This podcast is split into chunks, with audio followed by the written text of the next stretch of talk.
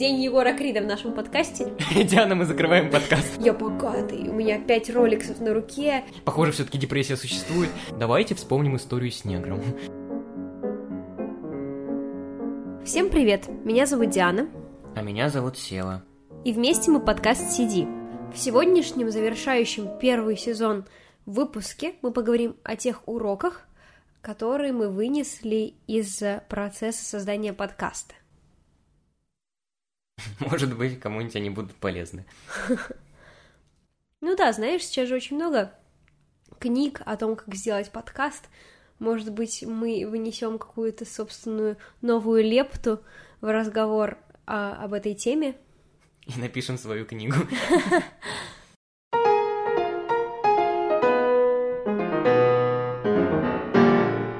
Сева, давай так, с чего все началось? Ты помнишь? Наверное, все началось с того, что мы сидели в баре и что-то разговорились, и кто-то из нас сказал, что нужно делать подкаст. И мы такие, о, да, да, да, прикольно, прикольно. Вот, по-моему, с этого началось. А дальше как-то это все постепенно развивалось. У меня есть только отдельные какие-то пятна воспоминаний. Я четко помню, как мы придумали название. Это тоже происходило в баре. А, мы сидели вдвоем, а, очень долго не могли ничего отдельного придумать. И тут я такая, а что, если вспомнить, как нас зовут? Сева, Диана. И сложила первые две буквы между собой, и получилось что-то невероятное. Это, это взрывает мозг, насколько это гениально. Ну, кстати, не всем этот нейминг понравился. Да? Да. А ну, называй имена этих людей. Не буду, потому что хочу иметь друзей. Не знаю, мне кажется, что у нас название довольно удачное. Ну, по, по крайней мере, оно запоминающееся. Первый совет, если вы хотите что-то э, сварганить, какой-то проект своими руками, то придумайте ему название. Как корабль назовешь, так он и поплывет. И самое главное, это придумать вот такое разностороннее название, которое может заключать в себе несколько трактовок, то есть это вроде как и Сева Диана, вроде как и CD-диск, да, вроде как и... И все. Вот. Поэтому обязательно не э, ставьте процесс нейминга на последнее место, но и не старайтесь придумать что-то прям крышесносное. То есть э, вам нужна сейчас не самая большая рыба по Дэвиду Линчу, да, то есть вам не надо прям нырять вглубь э, с помощью его трансцендентальной, например, медитации, да, а вам подойдет рыбешка, которая не то чтобы на поверхности, но вот на уровне удочки. Ну, название это, конечно, замечательно, но подкасты слушают не за их название, а за их наполнение. И вот на самом деле на стадии планирования того, о чем мы будем говорить, у меня были какие-то страхи, что у нас все не выйдет, потому что я начал смотреть какие-то вебинары по подкастингу от э, каких-то уже известных людей, и когда они давали советы по тому, о чем должен быть ваш подкаст, они всегда говорили, что концепт разговор двух интересных людей – это очень провальный концепт. То есть в подкасте должна быть какая-то идея, которой не было еще на рынке, грубо говоря. И мне в какой-то момент показалось, что у нас этой идеи нету, что мы действительно просто э, решили посидеть и побазарить. Но в процессе почему-то начало мне это даже нравиться – потому что мне кажется, что у нас действительно выходит интересная беседа. И так думаю, кстати, не только я, но и наше небольшое комьюнити, которое сложилось за эти 10 выпусков. Знаешь, мне еще кажется, что показателем успешности является даже не просто сам факт наличия комьюнити, да, а то, вот конкретно из чего оно состоит. И меня не может не радовать, что сейчас превалирующее большинство, ну типа 60%, это люди, которых я не знаю, то есть это люди, которые нашли нас просто на просторах сети, и это потрясающе. Спасибо вам большое, вы, правда, помогаете не опускать руки и продолжать э, записывать этот подкаст, думая, что он кому-то нужен. Ну, то есть и люди набираются, растут. И я вот, кстати, с тобой абсолютно не согласна, что у нас нет идеи, ну, хотя, опять же, ты не то чтобы так постулируешь, вот. И мне кажется, что э, идея как раз-таки в том, какой именно ты человек, да, то есть это не просто беседа, это беседа с некоторым филологическим таким уклоном и уклоном в то, что мы еще юные, молодые, и что у нас не сформировалось каких-то консервативных взглядов. Я помню, что когда мы планировали с тобой подкаст, мы думали, что основной проблемой будет то, что у нас не получится диалога как такового, что у нас нет практически разногласий, и мы во многом сходимся взглядами. Но, как оказалось, это вообще ни разу не так, и мы очень часто спорили, и мне подкаст вот в такие моменты, правда, помогает переосмыслить свою позицию, понять, что, блин, интересно, есть другие взгляды. Наверное, самое крутое в этих взглядах то, что они пропагандируют за человеком мне равным, да, то есть и не находящимся, например, в позиции силы, да, заведомо больше, чем у меня, не пытающийся там ее продавить, а вот мы на абсолютно равных с тобой как бы началах, две практически идентичных ячейки общества, и поэтому мне проще иногда прислушаться к твоей позиции, то есть, да, я, например, сейчас с большей долей вероятности, конечно, готова согласиться, возможно, что там искусство должно быть понятным, непонятным, да, вот, то есть у меня все еще есть, конечно, э, давлеющая часть э, моей позиции, но при этом она вот немножко съехала, да, и издала комнату э, вот этой мысли. Да, мне тоже очень многие вещи наши беседы помогли переосмыслить, ну и я надеюсь, что нашим слушателям тоже, и возвращаясь еще раз к нашему э, сообществу, которое образовалось, оно, конечно же, не огромное, оно не каких-то там э, величайших масштабов достигает, как у каких-нибудь селебрити, но лично я и не задумывал это как проект, который принесет мне миллионы, а как просто такое творческое начинание, которое, может быть, найдет отклик. И на удивление, отклик нашелся, и наш подкаст слушают э, суммарно на всех платформах в среднем где-то 50-60 человек. И это, по-моему, очень неплохой показатель. Он может показаться маленьким, если смотреть с каким-нибудь э, Ютубом, э, если его сравнивать. Но, во-первых, нужно понимать, что индустрия подкастинга в России еще не очень популярна, а во-вторых, мы не какие-то известные медийные личности и начали, по сути, с нуля. И то, что есть на самом деле прирост аудитории, аудитории, которую мы не знаем, которую мы ну, не приглашали нарочно, э, как наших друзей, послушать. То, что они сами нашли наш подкаст, подписались на нас, стали за нами следить, это очень радует и греет душу. Да, мне кажется, из этого можно сделать важный второй совет. Никогда не э, начинайте что-то из побуждения заработать на этом или из побуждения, не знаю, прославиться этим, потому что любой неоправданный результат впоследствии приведет вас в депрессию, в загоны о том, что вы недостаточно хороши, и вы оставите это дело, не будете получать от него удовольствие, а вечно будете воспринимать любой полученный вами результат в штыки. И поэтому просто делайте с интенцией. Вот у вас появилось желание что-то сделать, почему бы, собственно, его и не реализовать? А вот игра с цифрами, вот с одной стороны задуматься, 50 человек, это, по сути, не так уж-то и мало. Представь, помещение, наполненное 50 людьми. Это такое солидное помещение. И тем более этот результат потрясающий, как мне кажется, с той позиции, что у нас средств на раскрутку и рекламу было вложено ровно ноль. То есть мы постоянно об, об этом думаем. Я правда очень часто задумываюсь о том, какие там механизмы можно использовать для того, чтобы раскручивать свой подкаст, но просто у нас нет времени и денег, будем откровенны, на то, чтобы этим заниматься, и поэтому прирост, который происходит сам по себе, вообще не может не радовать, э, потому что это потрясающий результат, вот реально как для проекта, в который было вложено ноль на раскрутку, вообще супер. Да, самые наши большие вложения это были, ну, в технику, в микрофон, и в два логотипа, которые суммарно стоили нам тысячу рублей. Да, да, кстати, это все наши затраты. Но это на самом деле вот цена логотипа была тысяча рублей, а его ценность была просто безграничная, потому что до этого у нас были проблемы с э, дизайнерами, многочисленные, Э, которые заключались в том, что нам там по два месяца обещали нарисовать логотип, а в итоге нам что-то присылали, сделанное на коленке за пять минут. И это, кстати, еще один совет, мне кажется, из этого можно вывести. Не работайте с друзьями. Диана, мы закрываем подкаст. Ну, в плане, если вы в одинаковой позиции с друзьями находитесь, да, вот как мы, у нас есть равный вклад, не знаю, я пишу тексты, там, ты монтируешь, вместе мы пишем, да, это абсолютно равноценный вклад, как мне кажется, каждого из участников команды. А вот позиция дизайнер-заказчик, она, она неравноценная, она неравнозначная, и из-за этого ваши отношения попортятся. И человек, который этим занимается, он дает себе поблажки в надежде на то, что, ну, вы же друзья, как бы, и э, мало того, что простится любая работа, ну, так и, в принципе, можно на других, как бы, парах действовать.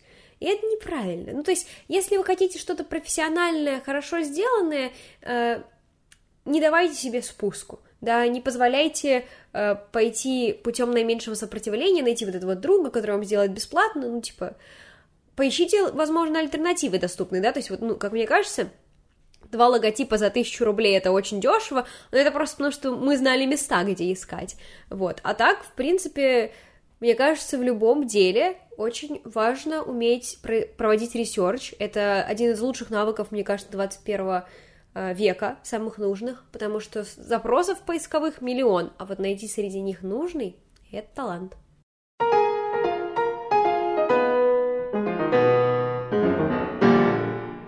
как вы сейчас услышали, у нас есть все некоторое распределение обязанностей. Оно вышло не потому, что нам кто-то из нас чего-то не умеет, а потому что нам так показалось будет удобнее. Вот, я пишу описание часто выпусков, Сева занимается тем, что монтирует, и у Севы, насколько мне известно, было больше проблем с его обязанностями, чем у меня. Сева, с какими там возможными неполадками ты столкнулся в процессе, не знаю, выгрузки, монтажа, и прочих и прочих действий, которые ты выполняешь? Ну, первые проблемы начались еще до записи первого выпуска, потому что, чтобы записать выпуск, тебе нужен микрофон. А сюрприз-сюрприз, микрофоны стоят дорого. а мы как бы бедные студенты, и у нас нету огромного бюджета на э, студийные микрофоны, которые есть у подкастеров каких-то именитых зарубежных или там у просто медийных личностей. А поэтому мы искали дешевые, но хорошие при этом варианты. И мне кажется, я подобрал нормальный сетап, не знаю, по звуку вроде все довольны. А вторая проблема началась вот с момента выгрузки подкаста, когда мы смонтировали выпуск, и вот его нужно загрузить. Потому что подкастерские платформы работают очень странным образом. Вот, например, если мы захотим стать видеоблогерами, куда мы пойдем? На YouTube – и это будет вот как бы наша площадка, на которой мы заливаем все видео. Но проблема в том, что для подкастов нет вот такой единой площадки, куда все бы загружали свои выпуски. Есть вот разные сервисы, и в каждую из них нужно добавить свой подкаст. Поэтому существует э, очень странная система RSS-ленты. Я не буду очень сильно распространяться, что это такое. Если вы захотите когда-нибудь стать подкастерами, можете загуглить это в интернете или спросить у меня вдруг, если нужно.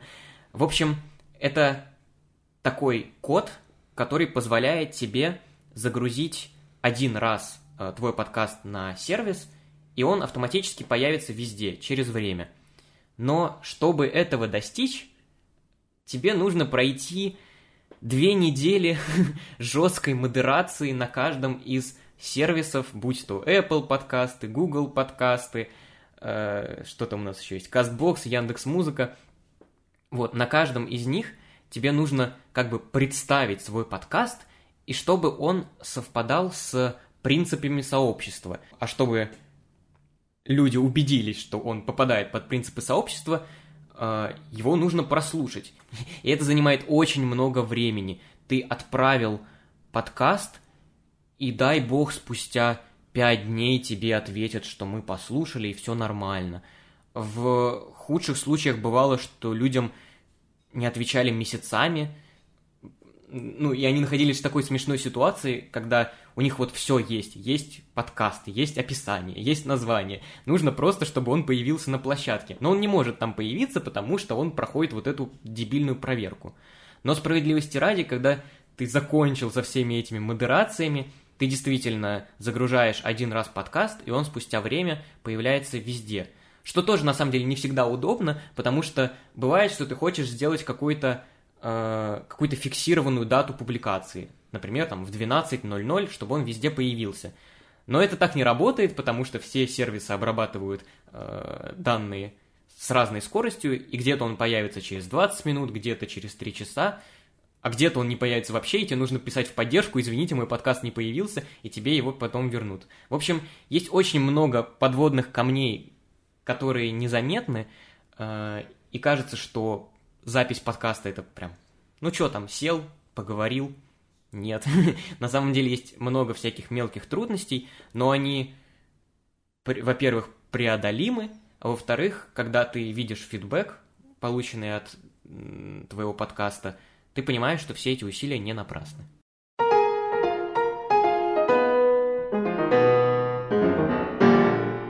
На этом занудная часть закончилась, возвращаемся к более интересным вещам. Сева, вот ты сказал, что вроде как все довольны техникой, но я хочу вспомнить потрясающий, колоссальный и просто epic fail, произошедший с нами. А, в общем, это был один из, правда, моих самых любимых выпусков. Я помню, что мы когда только планировали подкаст, да, вот здесь еще важное уточнение, мы не могли год реализовать эту идею. То есть она у нас лежала очень долго из-за того, что э, начался коронавирус, я уехала в Крым, и мы не могли никак э, состыковаться и, ну, ничего сделать, реализовать нашу идею. Вот, и то есть мы просто раз за разом, когда у нас появлялось какое-то обсуждение в диалоге, такие, ой, это надо объяснить. И обсуждение Моргенштерна было одним из таких краеугольных э, камней нашего подкаста.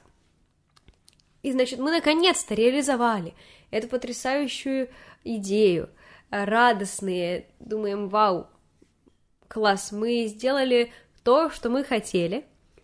Я довольна, потому что, ну, вот, кстати, да, мне очень редко нравятся наши выпуски, я постоянно такая, а, ой, не то, не туда, не надо, вот, а, я думаю, это не очень, кстати, подбадривает.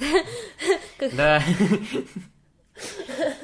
Но нужно сказать спасибо, что я пофигист, и такой, да нормально.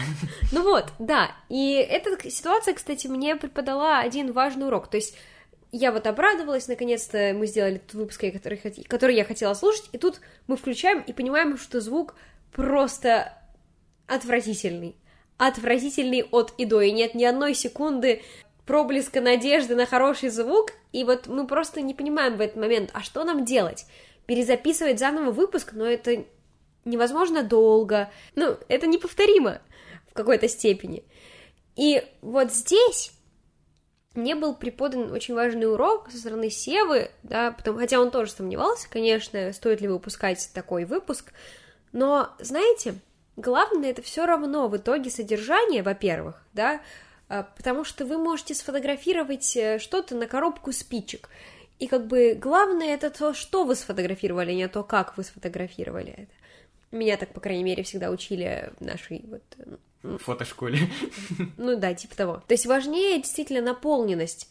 Но второе, это просто осознание того, что если ты профессионал, то надо иногда уметь не то чтобы признать эту ошибку, да, но, во-первых, взять ее на разработку. То есть потом в последующие выпуски у нас уходило всегда время на перепроверку звука, все ли настроено так, как должно быть настроено. Но более того, уметь не то чтобы признать поражение творческое, но с достоинством перенести эту ситуацию, да, то есть понять, что не все в жизни, возможно, происходит так, как тебе хочется. И что такие фейлы, они, ну, неизбежны. И просто здесь вопрос того, как ты к ним сам относишься. Поэтому я, я на самом деле очень рада, что мы выпустили тот выпуск, хоть потом нам куча людей написали такие, типа, «А, что у вас со звуком? Как будто мы не знали. И, да, мы реально писали, блин, как так? Ого, ничего себе, я думал, звук шикарен.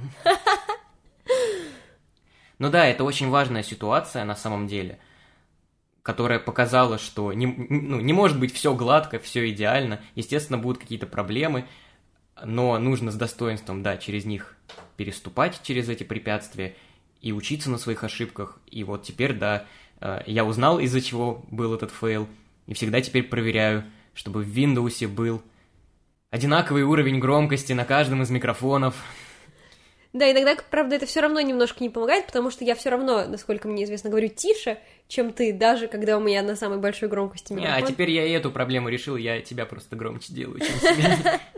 В общем, вот мы прогрессируем. Опять-таки, мы начинали просто с нулевыми знаниями, просто вот методом проб и ошибок делали наши выпуски. По-моему, получается неплохо. Я тоже так думаю. Ну вот вообще, это вопрос того, как относиться к творчеству, которое ты делаешь. Вот девушка, которой я хожу на танцы, Лиза, а, а.к.а. твоя лирика, вот э, в Инстаграме, у нее с ней недавно вышло интервью, мне очень понравился один момент, а, значит, они ходят по ее дому, и она показывает, значит, свои картины, вот, она не то чтобы художник, но она просто прошла, насколько мне известно, курс, и ее спрашивают, типа, а как ты относишься? Она говорит, ой, а мне нравится все, что я делаю, типа, я себя никогда не ругаю, вот, возможно, даже там какие-то хореографии, которые я ставлю, мне даются с трудом, но, типа, мне все всегда нравится, и мне кажется, что частично это самое, наверное, правильное отношение к продуктам, которые ты производишь, творческим особенно, да, то есть Здесь нет какой-то эмпирики, которую ты можешь нормально оценить. Это вот то, например, почему я считаю, что людей не стоит стигматизировать за музыку, которую они слушают, потому что, ну, мы не живем более в 18-17 веке, когда были какие-то нормирующие, так сказать, акты музыкальные, да, когда там, ну, все мерилось реально чувством такта, мелодии, ритмики, метрики, всего-всего прочего, да. Сейчас, когда, ну, нам абсолютно глубоко всем плевать на музыкальную гармонику, музыка вообще может не, содержать в себе мелодию, это абсолютно нормально, что мы, там, ну, не знаю, кто-то из нас слушает Егора Крида. Я? Нет, не Нет, нет. Не нужно стигматизировать никого. То есть нет возможности понять, действительно ли так или иначе это сделано, но сам факт того, что ты набрался достаточной храбрости для того, чтобы поднять свою пятую точку, купить микрофон, сесть, поговорить в него, разобраться с тем, как он работает, как он записывает звук, потом проделать какие-то махинации, разобраться с тем, какие площадки существуют, написать описание. То есть это достаточно такой э, многоступенчатый процесс. Сам факт, что ты в любом случае к нему подошел и его сделал, он уже о многом говорит, и я думаю, что это уже достойно так или иначе какой-то небольшой, но похвалы. И я, несмотря на то, что я каждый раз там фыркаю, такая, типа, ой, мне не нравится этот выпуск, не нравится, я на самом деле, правда, частично очень горжусь нами, потому что это, ну, не знаю, я не знаю никого в окружении моем, кто делает подкасты. И не знаю таких людей. И не то, не типа, о, челядь не делает подкастов, а просто потому, что есть много преград, которые останавливают людей от совершения этого действия. И то, что мы на все эти преграды наплевали, кажется мне приятным таким маленьким геройским поступочком. Сам себя не похвалишь, никто не похвалит.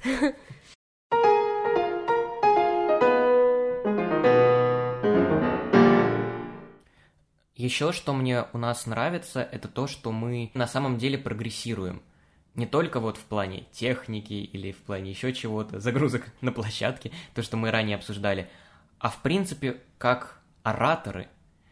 Потому что первый выпуск мы записывали, по-моему, финальная дорожка сырая у нас получилась на полтора часа, из которых получилось полчаса.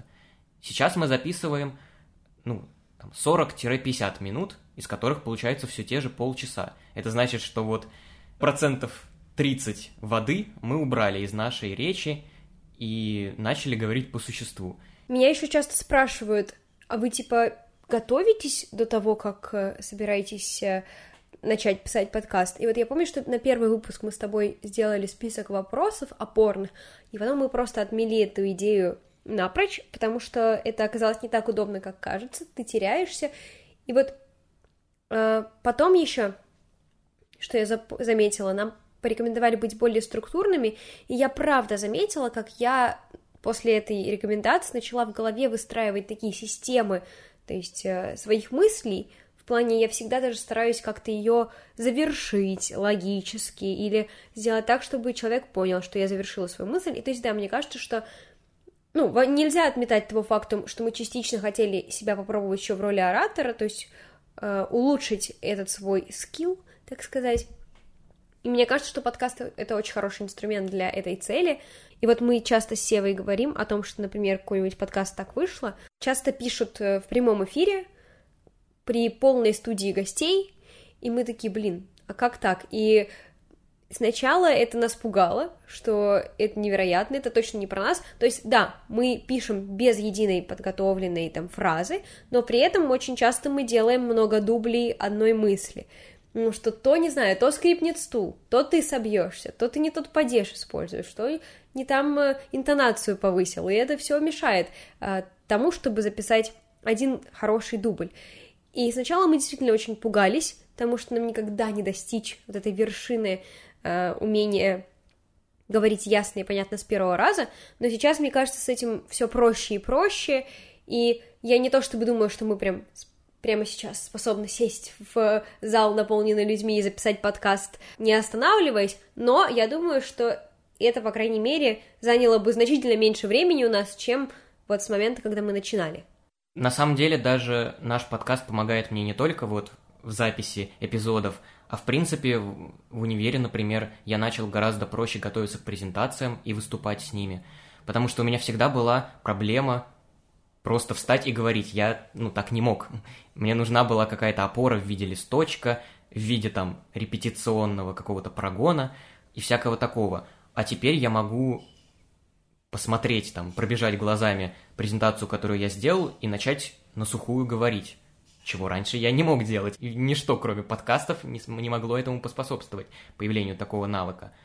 А то, что мы отмели идею с подготовкой, мне даже в какой-то степени нравится, потому что... Ну, начну немного издалека. Когда я начал говорить родственникам, что я хочу сделать подкаст, они, естественно, начали спрашивать, что такое подкаст. потому что немногие люди знают про подкаст, особенно из взрослых. И мне нужно было как бы им объяснить. И я начал говорить, что это как бы радио, но в котором у тебя нету сетки расписания, и ты сам выбираешь, что послушать. И это на самом деле наполовину правда, что подкасты это как радио, потому что действительно, ну да, это аудиоформат. Но главная разница и принципиальная разница в том, что нету вот этой вот искусственности в подкастах, потому что в передаче на радио тебе нужно говорить, сказать то-то, сказать то-то и сказать то-то. И подгонять все свои мысли под регламент передачи. И тебе нужно завершить э, свою речь там за э, 40 минут, например. А в подкастах ты можешь говорить о чем угодно и сколько угодно. И это такая вот, опять-таки, новая искренность, которая мне нравится.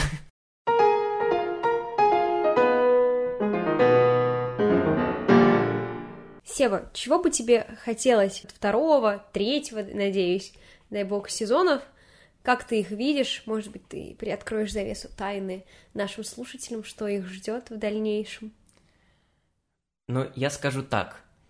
Есть вероятность, что в следующем сезоне будет в подкасте более чем два участника. Я очень надеюсь, что наши планы осуществлятся, Тому есть несколько преград, но появились лазейки, чтобы их преодолеть. И если у нас все получится, я думаю, вы не разочаруетесь. Приоткрою завесу своего прошлого на этот раз. Я большую часть своей жизни хотела быть журналистом.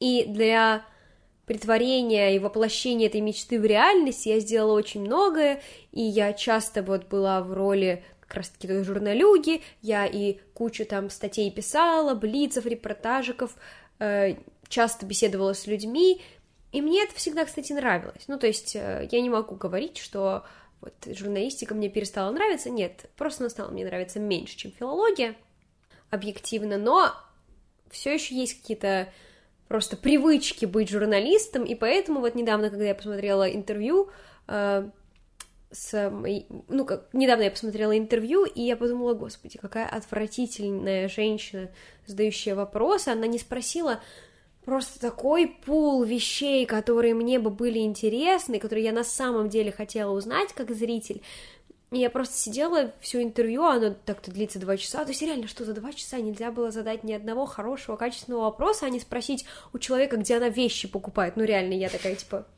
что спасибо. То есть там человек основал потрясающий бренд, э, умеет продавать себя как личность, зарабатывает там, грубо говоря, по 3-4 миллиона в месяц, свободно, не напрягаясь вообще. Создала огромную, типа, систему продаж себя, и к ней приходит э, интервьюер и такая, ой, а вот как ты вещи между собой сочетаешь? Серьезно? Э, Ключ к успеху, вот он найден. Реально, блин. Или там, не знаю, ой, а сколько вы там в день кота кормите? Да это неинтересно никому знать, это не нужная информация. И я прям, если честно, жажду. Ну, то есть я не уверена, что у нас прям будет, э, не знаю, звездопад э, из звездных гостей, да, но тем не менее, если ну, получится кого-то из них заполучить, то я буду стараться из всех сил задать те вопросы, которые мне хотелось, потому что у меня очень много вопросов, претензий к современной журналистике и особенно жанру интервью, потому что мне кажется, что хороших интервьюеров по пальцам одной руки можно сосчитать. А как же Юрий Дудь? И вот первый, кому вообще у меня претензии есть, как раз-таки он. А, потому ну, что... это я сейчас с сарказмом сказал. Я не могу, никогда не прощу ему интервью с Лимоновым, в котором было вот все то же самое, что ты э, рассказала. Человек такой интересный, такую интересную жизнь прожил. Эмигрировал в Америку, с Бродским был знаком. Э, ему там этот Труман Капоте писал восторженные отзывы. Столько интересных фактов можно было спросить. Давайте вспомним историю с негром. Да, в общем, есть некоторые претензии к интервьюерам нашим, действительно. И поэтому, мне кажется, единственная возможность, ну, по крайней мере, пока у нас нет нормальной подушки безопасности в виде известности, это исправлять это по чуть-чуть, вот изнутри так, ломать э, жанром подкастов э, и задавая те вопросы, на которые нам действительно хочется узнать ответ. Самостоятельно, Но... вот, и закрывать этот гештальт таким образом. На самом деле, мне кажется, что очень даже здорово, что у нас не будет первоначально звездных гостей, потому что э, я э, процитирую словами Катерины Гордеевой, одной из немногих хороших интервьюеров нашей страны, что люди на самом деле очень интересные, им просто не дают высказаться. И мы все время хотим узнать что-то у знаменитых людей, но ведь вокруг тебя столько же прекрасных личностей, которых просто не спрашивают – и им тоже есть что сказать.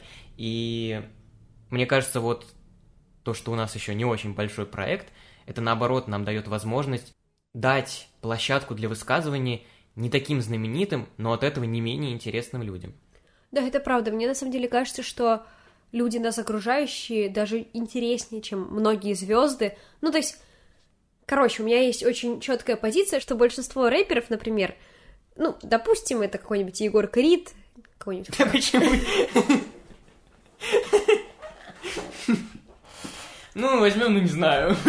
Егор Крид, Фараон, вот у них не то чтобы очень наполненные, осмысленные песни, это просто потому, что это то, что их от, ну, окружает, и они просто эту действительность э, рассказывают, и, если честно, даже интервью какое-то будет излишнее, потому что все уже сказано их песнями. Ну, в общем, эти парни не очень, не то чтобы прям какие-то сложные личности.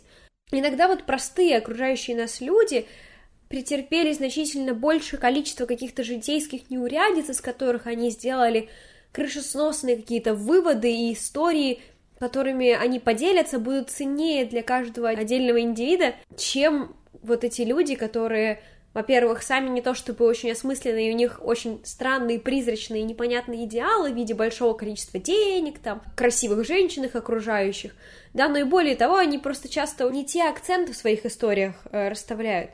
То есть, например, тот же Егор Крид, сегодня вот день Егора Крида в нашем подкасте, э, он же на самом деле, у меня есть знакомый просто, который учился с ним в одном вузе, и мне рассказывал много разных историй о том, как он жил. Это же обычный пермский парень, и все смеялись с его вот попыток э, делать рэп еще в универе, и мне кажется, что вот он мог бы рассказывать истории, как он там всем вопреки это делал, то, как он менял свой облик, то, как он э, вот среди гангстеров Пермского края решил быть таким поймальчиком и петь девочкам «Моя невеста, ты моя невеста». Ну, то есть, э, это же мне кажется, очень интересная история, но вместо этого нам рассказывают, я богатый, у меня пять роликсов на руке, и вот, ну, это не те акценты, которые стоит э, смещать.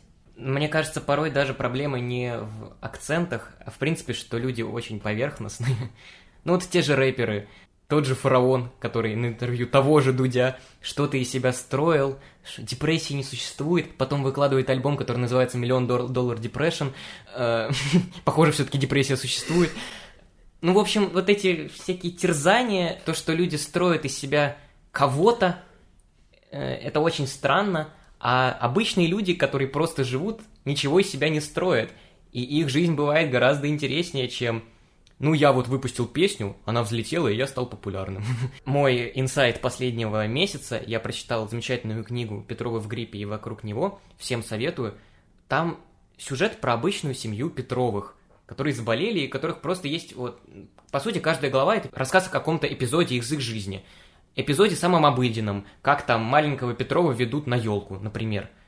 Но это так интересно читать, потому что есть столько вот маленьких деталек, э, столько всяких подмечаний, которые ты не видишь, но которые от этого не становятся менее интересными. Э, и вот когда появляется вот, это, э, вот этот пристальный взгляд на обыденную, казалось бы, жизнь, оказывается, что она совершенно необыденная.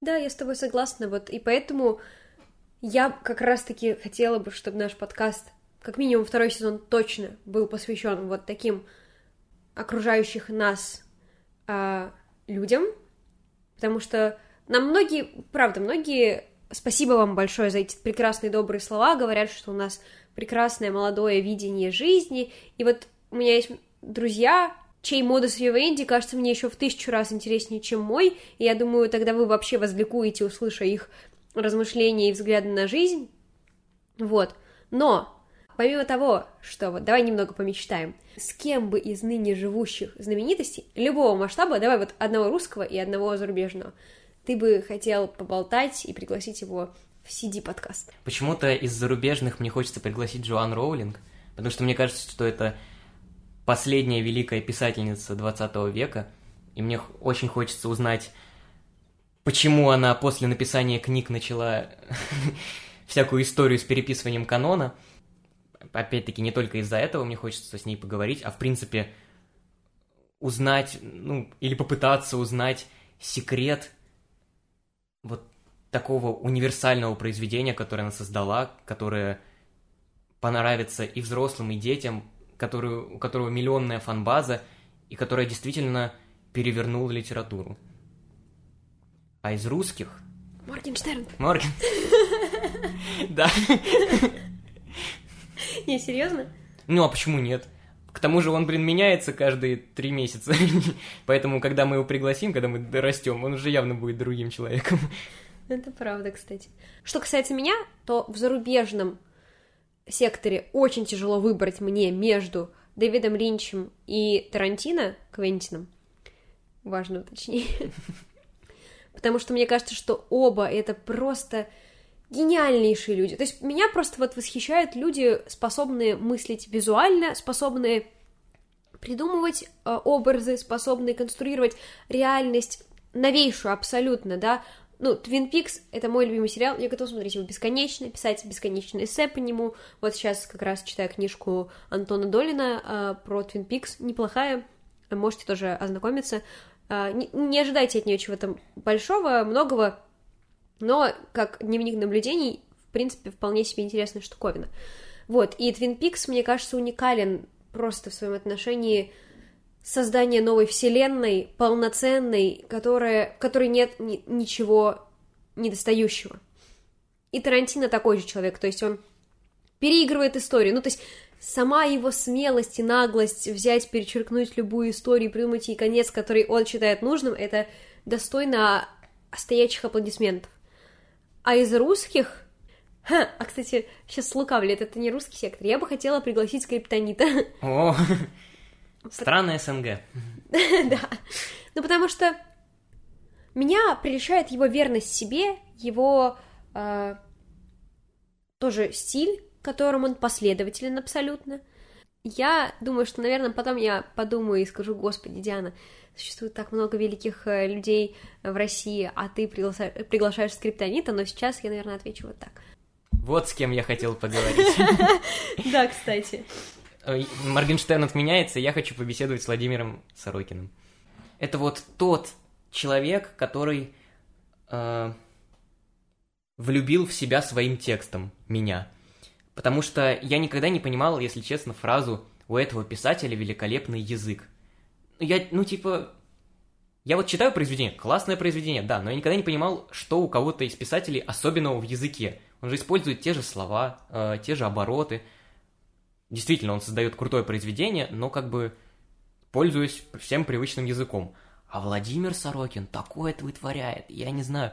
Я вот прочитал в первый раз его норму, и это перевернуло мое сознание.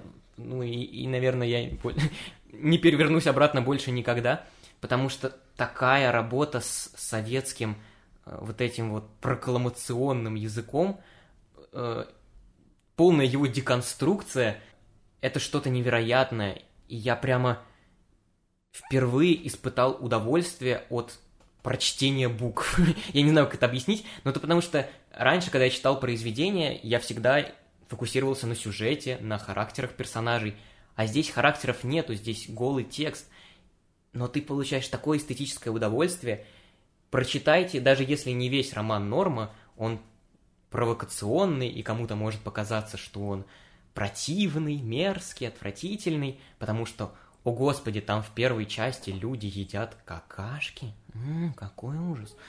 А, прочитайте, по-моему, это четвертая часть, в общем, письма Мартину Алексеевичу. А, там вся, вся сюжетная линия на том, что один человек пишет другому письма, и с каждым а, новым письмом постепенно он сходит с ума. И в конце просто... Ну, там такое, короче, начинается, что вы охренеете. В общем, Владимир Сорокин, я не знаю, я хочу спросить у него... ну, в идеале хотел бы у него спросить, как вы это делаете, но я думаю, он мне не расскажет, да и сам, может, не знает. А, но с ним побеседовать — это просто моя мечта. Я с тобой абсолютно солидарна, у меня он тоже к лику святых относится, потому что я сейчас... Я вот читала только сборник э, рассказов «Пир», потрясающий. То есть я могу понимать, что мне, возможно, не нравится то, о чем пишет Сорокин, но то, как он это делает, затмевает все. А вот сейчас я по твоей просьбе еще читаю, я просто одновременно штудирую сразу две книги, вот, вот она «Свобода от сессии» на филфаке, и я читаю «День опричника», и вот то, как он может взять и просто незаметно проникнуть в ткань языка того времени это выше всяких похвал. То есть он настолько филигранно этим языком опричников, который, ну, явно уже мертв для всех ныне живущих, э, пользуется, что ты просто в какой-то момент думаешь, как, как он это смог сделать. Это вообще не подвластно человеческому уму. А вот Владимир Сорокин смог. Ну что, тогда погадаем на нем. Давай, Сева, пусть это будешь ты. Всего страниц 340 Три. Угу. Нет, четыре. Давай тогда 343 страницу. Старый ямщик молодому на ут заплату поставил. Крутой свекр. Крутой свекр. Ну вот это явно не лучшее произведение Сорокина. Мы восхваляемся, восхищаемся Сорокиным, мы. Крутой свекр. Да. Но зато у вас будет много времени, чтобы обдумать эту поговорку, что она значит, потому что мы с вами ненадолго расстаемся, закрываем первый сезон нашего подкаста «Сиди», но мы обязательно вернемся. И то, с чем мы вернемся, вам обязательно понравится. До новых услышаний. Всем пока. Пока.